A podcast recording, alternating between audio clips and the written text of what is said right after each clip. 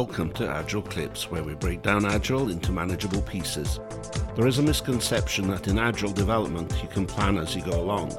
In fact, you still need to plan ahead. What is different compared with waterfall development is that we respond to change over following a plan created when we knew less than we do now.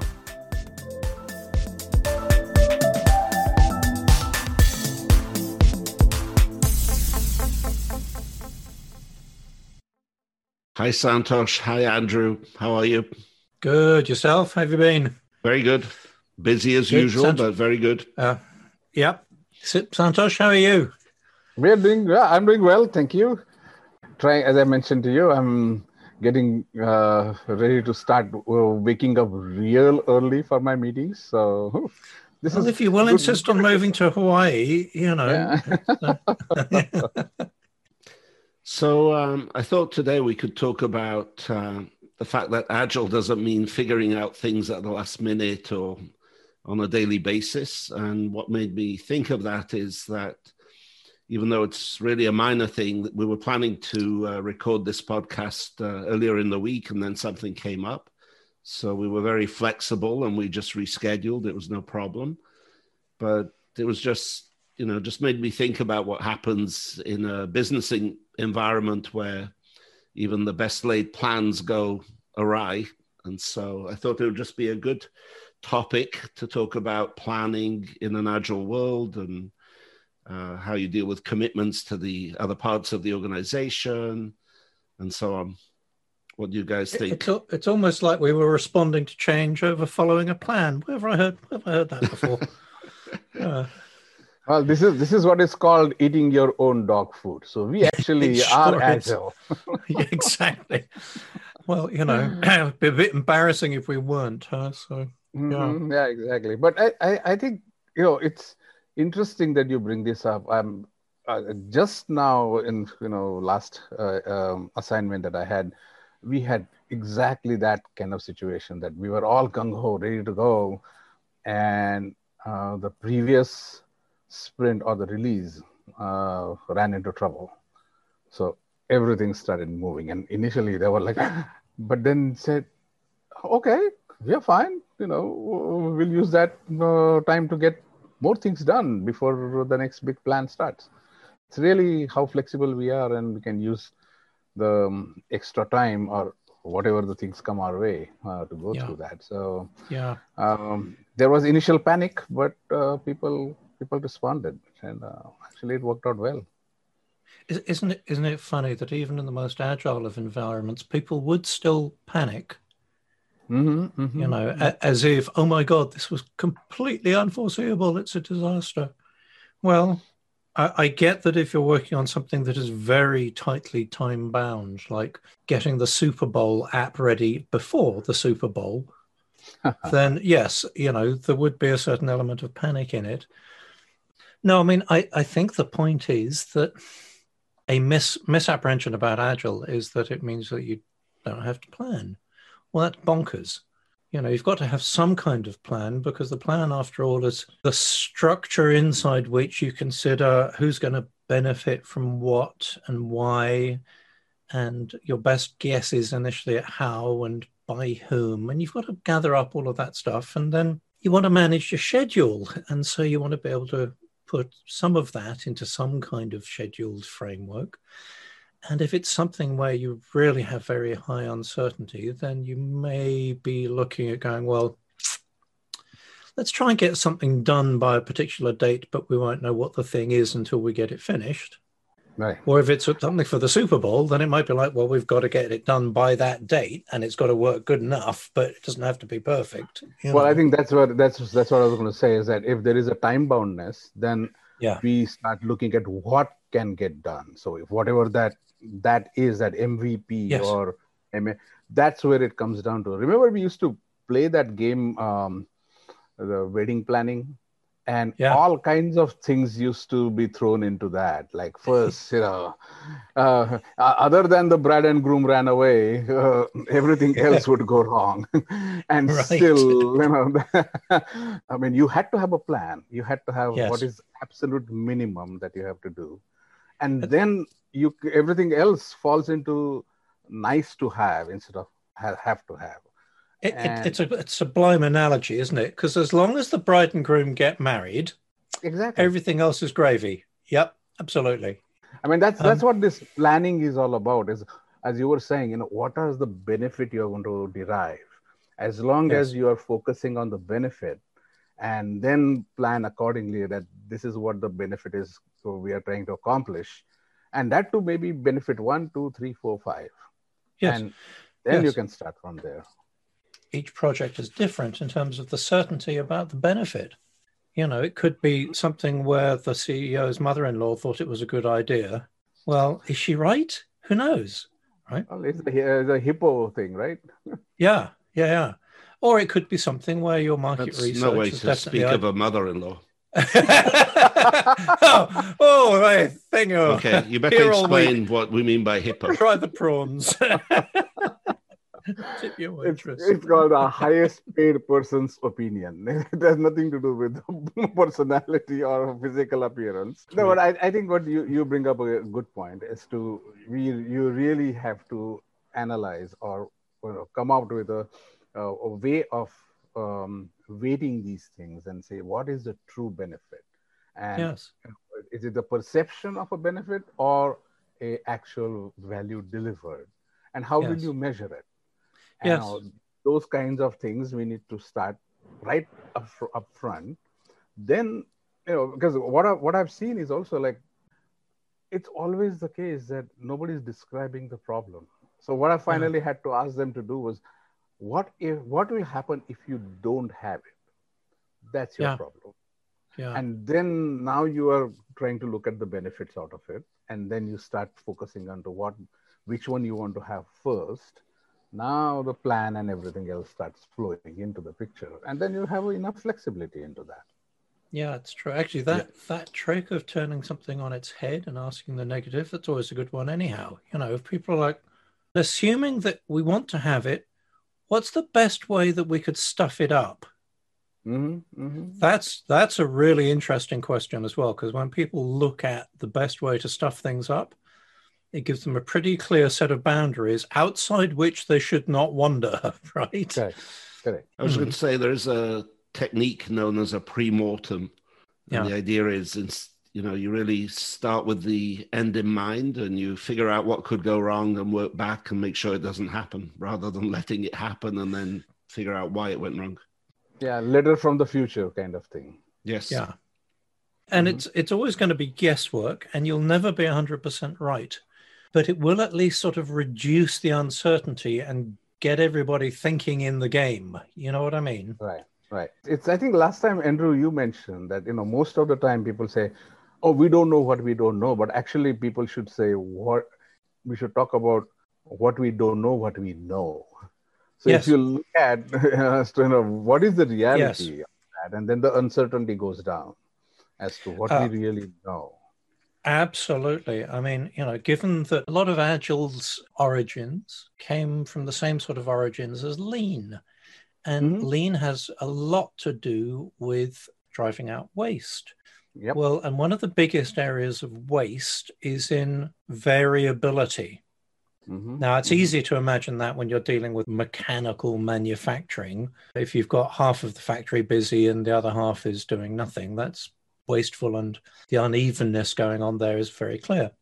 Well, how do we do that in software?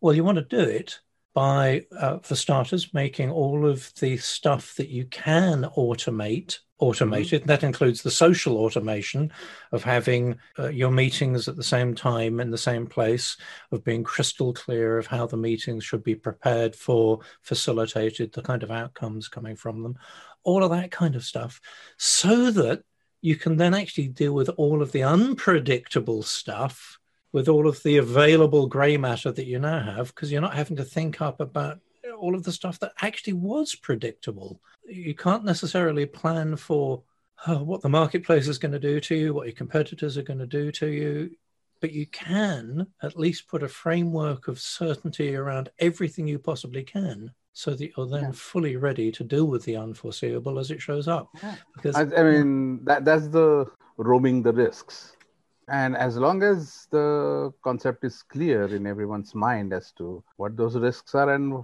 how are we disposing them of, what their disposition is, then the confidence yes. level will get better, and then we are prepared for it. Basically, all of a sudden the marketing uh, market condition changes. Well, uh, what is the probability of that? If if that happens, then we are ready for it so that we have enough flexibility. Yes. So you should uh, explain about roaming risks. Not everybody might know that. So roaming the risk is um, R stands for resolve. O stands for own. That means somebody owns it, saying that yeah, I will take care of it going forward. If something happens, come to me. A is for assume that yeah, you know, we know it's going to happen, or it may or may not happen, but we know it's out there and M is for mitigated. That means we have alternative. We can, if the risk shows up, we have a, a way to uh, circumvent that. So that's the, this is coming from PI, our program increment planning, that PI mm-hmm. planning of uh, SAFE. But it, it is useful and that has helped a lot to build the confidence. That's the kind of things we need. There are these are the factors around that. How does the plan survive? so that we have these components. The benefits are understood, the priorities or the order of the things that you're going to do is understood, and the risks are managed or understood. Then that plan becomes live entity and we will keep on moving. Yes. Right. I think for, for all of those understoods, I'd always want to interject the word enough so that the next sensible thing to do is actually do some work. Correct. That's a good call. Otherwise, we'll go back to our old ways of writing every well, damn. Detail. Absolutely, that's waterfall. That's the trying to predict everything and then stick to a plan, even though we learned that it makes no sense. But we still yes. try and stick to it. Yes, which yeah. which leads to the the first rule of business, which is if it doesn't work, do more of it. right. That's important, uh, I guess. Aspect of it is that everyone should feel that I am ready and I understand enough about it. Uh, that's very good. One of the, the things that I've learned as a, an agile coach is that if I'm starting with a new team, I'm probably going to want to work on coaching the PO before the Scrum Master or finding someone who's going to fill that role and work on backlog refinement before anything else to start mm-hmm. to get the team into the sense of going, oh, we want to make sure that we've got just enough work that we understand just enough for the next sensible thing to do is to actually do the work. Correct. So that we can actually commit inside a reasonable time frame so that if we're wrong, we won't be very wrong. But if we're right, we've created something that's helpful to somebody right away. Yeah. And um, the granularity for that seems to be enough work for a week or two, which is how yeah. Scrum tends and I, th- I think uh, one thing that that you know that brings up that necessitates the feedback loop. That's why we need to know enough so that we can get that first pass through or first passes through so that we can start getting the feedback. And that's yes. why you don't need a five year plan. All you need is maybe a month or two months or three months worth of plan. And yes. you have feedbacks all the way through so that you could adjust that plan. And that's what that the misconception about there is no plan required in Agile is no, not yeah. really that. There is a plan required, but there is an adjustment and the frequency is much quicker than the old ways. And where you will get the, the feedback is your ultimate customer who is going to consume whatever you are producing. It could be service product. I think that's the other aspect of the planning side of things exactly the situation well, it, I'm in now. My team is in where we um, we released some software to several thousand beta users, and they mm-hmm. they like the concept, but all our plans to add more features have gone out of the window because we're having to deal with the feedback that we got and some things that we didn't think would be issues and are. You know, we're, so, you we're know, doing I, it, but it's great. I mean, it's just yeah, proves the, yeah. the value of the feedback get the basics yeah. into the product, and then every two weeks we'll add more features later on. That's fine. I think, uh, Steve, I think you had mentioned uh, way back when that's why the quality makes a huge difference in this feedback loop. Because if the quality of the product is high, then the feedback is on the feature of the product, not the quality of the product. So, so if you roll something out and the bugs are being reported, and then customers are mad because of the bugs, then the feedback you're getting is, "Oh, your software is buggy." Yes. Instead, you're looking for how is the feature? Are you going to be using it? They're like, "We are not using exactly. it because it's buggy." So I think the quality plays a huge role in that whole thing. I think you're absolutely right. I mean, it's funny as you were saying that. Uh, I, I think how much of a grammar Nazi I am. And it only takes me spotting somebody not using an Oxford comma or spelling lose with a double O as if it was yeah. loose. And I, I literally, I'll stop reading. I'm like, idiot. How can he possibly be writing anything that's of any contribution to me? I'm going to stop reading right now and stop wasting my time. It's exactly the same thing. If if your user tries to log in and it, the login dialogue is confusing, doesn't work, whatever, they're not going to give a damn. I was a while back working with somebody who was trying to produce yet another tool for conflict resolution and planning. And uh, every time he tried to have a demo with me, something new broke. And it was clear that he and his guys hadn't tested it enough the terminology that was being used for everything was stuff that they just made up and were incapable of explaining well. So it just meant that the signal to noise ratio was way too low. You just couldn't see the value of this thing because yeah. it was so buggy and obscured by their own internal jargon that they didn't even understand that others wouldn't understand. And they'd, they'd been working on this for a couple of years. Wow. So not a couple wow. of weeks to find out if somebody was like, oh, that's good. By the way, I don't understand what this term is well, you know, uh, that brings up a good point about I mean, we are going getting away from the plan side, but still, I think it's the feedback side of planning is that almost like 80% of the functionality that is deployed is unused.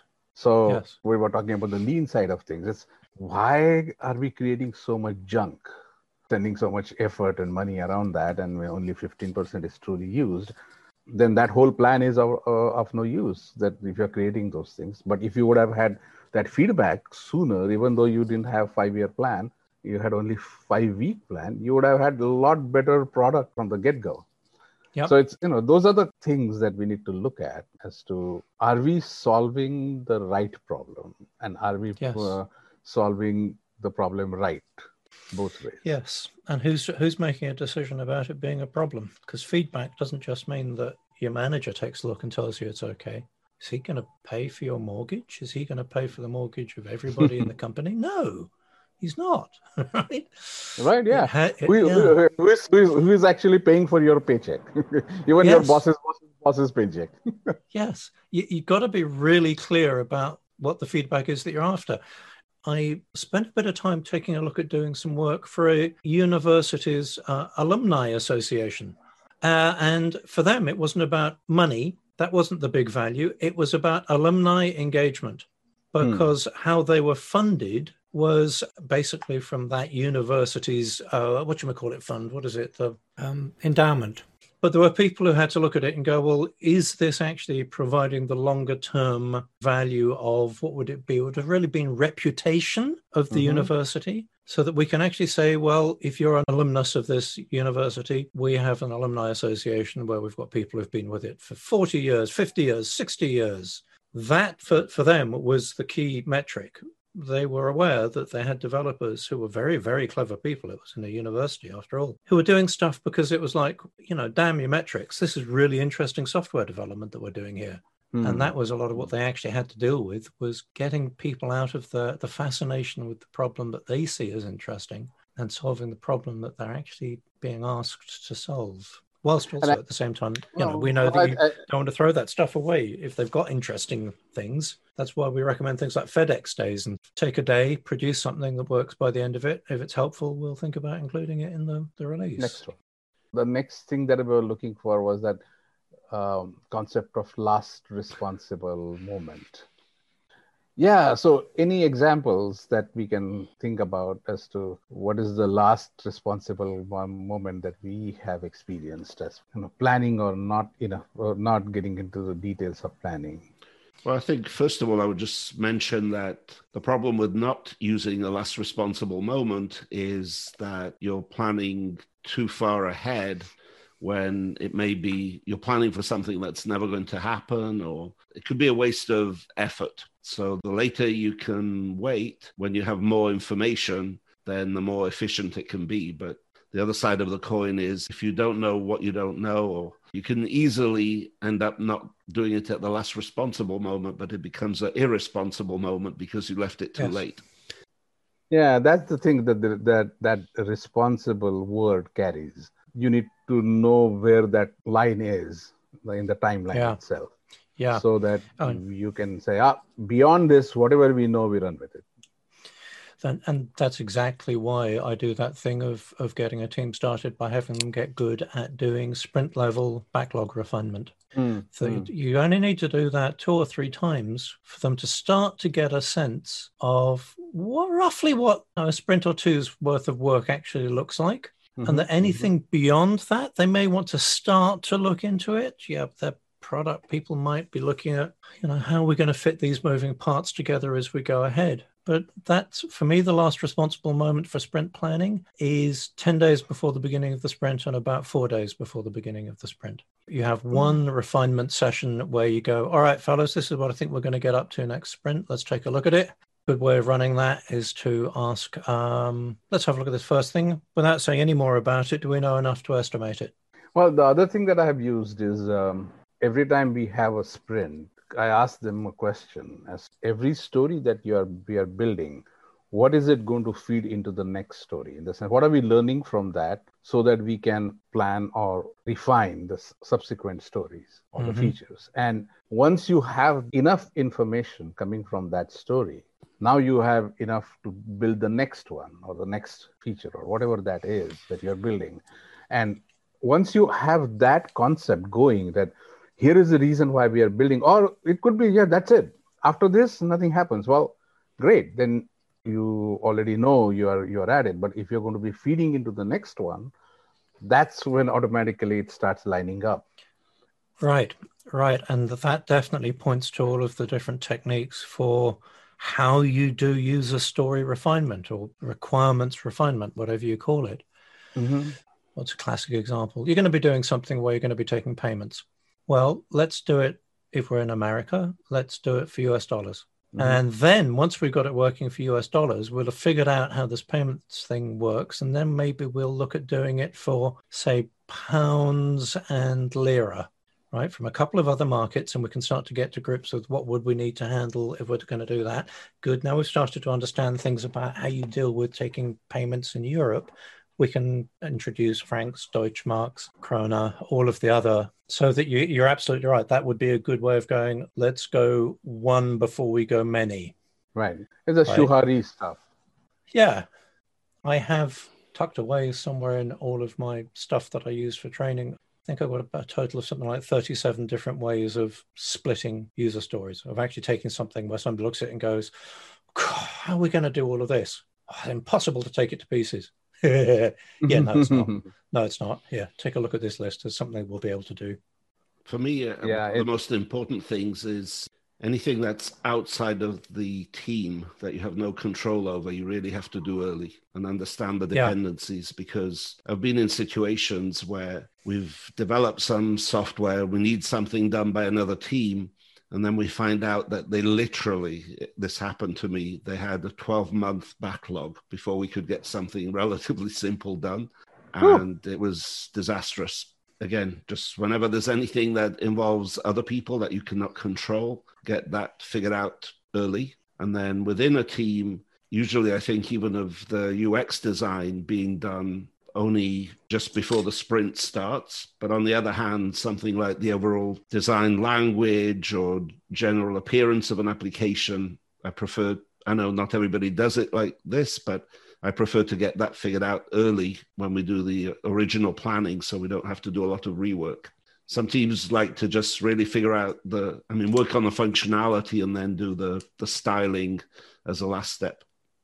Yeah, but there's the, the customers don't pay for clever functionality. I mean, mm. you think they do, right? But when you actually present them with the form, they want to understand it and for it to just work.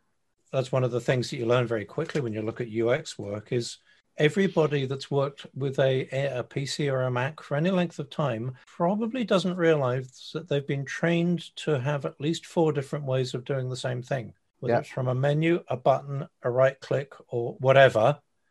Yeah. And they're just they're just going to expect it to do that. So you're right. If you get your UI standards out the way early, so you don't have to think about that, and it's consistent, and you're not going to confuse your customer. Otherwise, you're going to get bug reports that aren't bugs; they're confusions. Mm-hmm, mm-hmm and the features go away. I mean, the ability to evaluate feature go away. Yes, yes, yes. By the way, I take back that really the first thing that I do with a team is is deal with the backlog. The very first thing I do, if I'm given the, the ability to do it, is a chartering process, which can take a couple of days. And as part of that chartering process, I want them to produce a context diagram. And a context diagram is basically the team in the middle, and then it's anything that they would need to be doing for each other inside a circle, but then outside the circle, it would be anybody else with whom they need to communicate. And mm-hmm. what is it that they're going to communicate under what conditions? And what are the conditions of satisfaction? And even if they're aware of it, any communication allowed outside that. So they actually have drawn out where there are likely to be dependencies coming from and all right, it's it's a view that makes it a little hard to then go, okay, well, how do we turn that into an actual plan? Well, you don't, but it gives you something to refer to as you're planning to go. Now, is there anything we haven't taken into account that could trip us up? Is there anybody that we need to go to and say, no. what do you need from us so that you can provide us with what we need from you? No. And when do we need to have that conversation? Because otherwise, it, it's exactly what you just said, Steve, that you suddenly discover that there's one poor bottleneck team that has demands on it from all over the organization. One of the most effective pieces of coaching I ever witnessed was back when I was part of a very large team of coaches. And there was a, a team that was at the core of the functionality of the whole organization. And these poor guys had the worst reputation for exactly that sort of reason that everybody made demands on their time, everybody mm. was waiting for things and these poor people were, were working on 157 things at the same time, so nothing ever got done. And the coaching session, it was just for an hour, and it was with this team and some of the core players of their stakeholders. And the, the senior coach leading it spent 40 minutes getting people present because hmm. there was so much fear and anger and upset and denial in the room that to get people from attending the meeting to participating in the meeting took the first 40 minutes. Then he was able to ask, right, what do you guys need from these guys so that you guys can be successful? Got it. Who's going to arrange for that? Good, write that down. What do you guys need from these guys? Had that conversation, took 10 minutes. Suddenly, yeah. everybody was like, oh, we actually kind of know what we're up to now. Here's the thing the wonderful thing six sprints later, this core team had run out of work. Instead wow. of being a team that everybody else was waiting for for months and months and months, that was all it took that they just realized that they got into a situation where they were so terrified they weren't communicating properly. And so, of mm-hmm. course, everything was a number one priority because people weren't getting their work done. So they were escalating it. So they were escalating it more. Ugh it was a marvelous piece of coaching. And, you know, that was one of the moments fairly early in my career where I was like, oh, I've just seen the real value of what, what we can accomplish as coaches. Very true. Very true. You know, I mean, dozens of people's lives got better. And a project that at that time was two years late, that was roughly $20 million of cost being two years late. Wow. No, right? Oh, yeah. Every, so, I mean, you know, yeah. it's like, oh, we're not blowing smoke when we talk about this stuff. This this really has a massive impact. Exactly, exactly. Yeah. And we don't realize where the actual the value will start coming from. In no, the sense, yeah.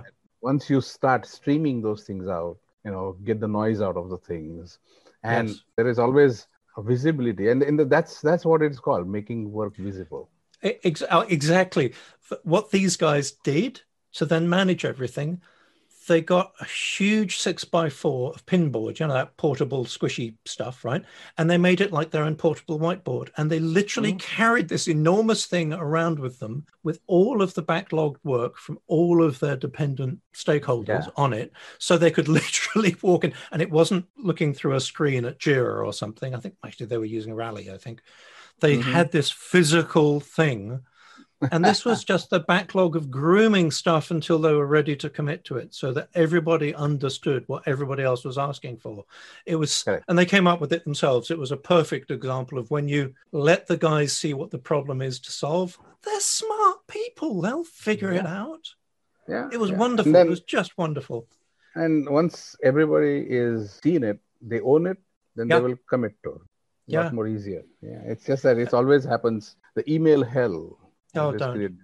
yes, yes. It, that's actually on my backlog is to produce a little session on perfect email. So we might okay. we might talk about that on another occasion. Actually, that would be a fun thing to talk about because you're right. Those email threads where people are being added and removed, and the CC thing is changing in every one, and people are like, "Well, it's it's in the email." That's like saying it's in the documentation. Yeah. Good luck. Good luck. Yeah, yeah, yeah, yeah. You know. All right.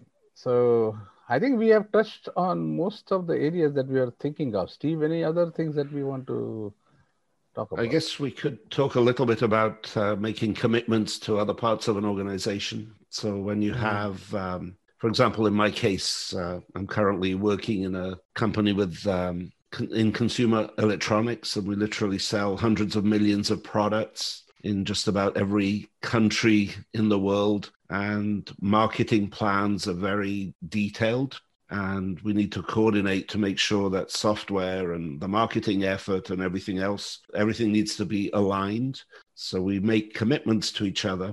And how do you manage that? So I think the answer is that you make commitments at a high level, not in some of the detail of what will be delivered. You put in some buffering to make sure that the date that you committed to, you can really deliver, even though you might think you really can finish your work earlier, and so on and so forth. So I think there are some techniques for managing it, but I wondered what you guys think about that kind of situation. Well, do you remember what the three pillars of Agile are? Transparency, inspection, and adaptation. And the trouble with commitment is that if it's heard as now we have a contract that is graven in marble and signed, with your children's blood, then it's like transparency goes away. Mm-hmm. Because mm-hmm. we're working with things that are inherently unpredictable, then the, it's actually irresponsible to assume that that commitment is a hard and fast promise, particularly if you don't really understand whether there are inflexible time based aspects, inflexible function based aspects, why is this commitment important? Is it a commitment to the stock market? And if we miss it by 0.1 of a percent, we're all going to be out of pocket. Does it mean that children will be dying in the ICU? Right, you know, yeah. just just making the commitment is nothing like sufficient. It then has to be maintained over time, inspected and adapted as you keep the, the complexity of whatever it is that you're dealing with is revealed as well as the context in which it's being created is being revealed, the market. If you just think that, you know, it, it's that old, old thing of trying to produce a, a, a reliable plan at the time that you know the least, well, it's bonkers, right? I love the distinction that you can be committed to something without being attached to how it turns out. So you want to be careful about how you would word your commitments, right? that if you're like, I promise that we will deliver X, Y, Z to uh, to a certain level of quality on this specific date, you're probably going to be in trouble, right? Yeah.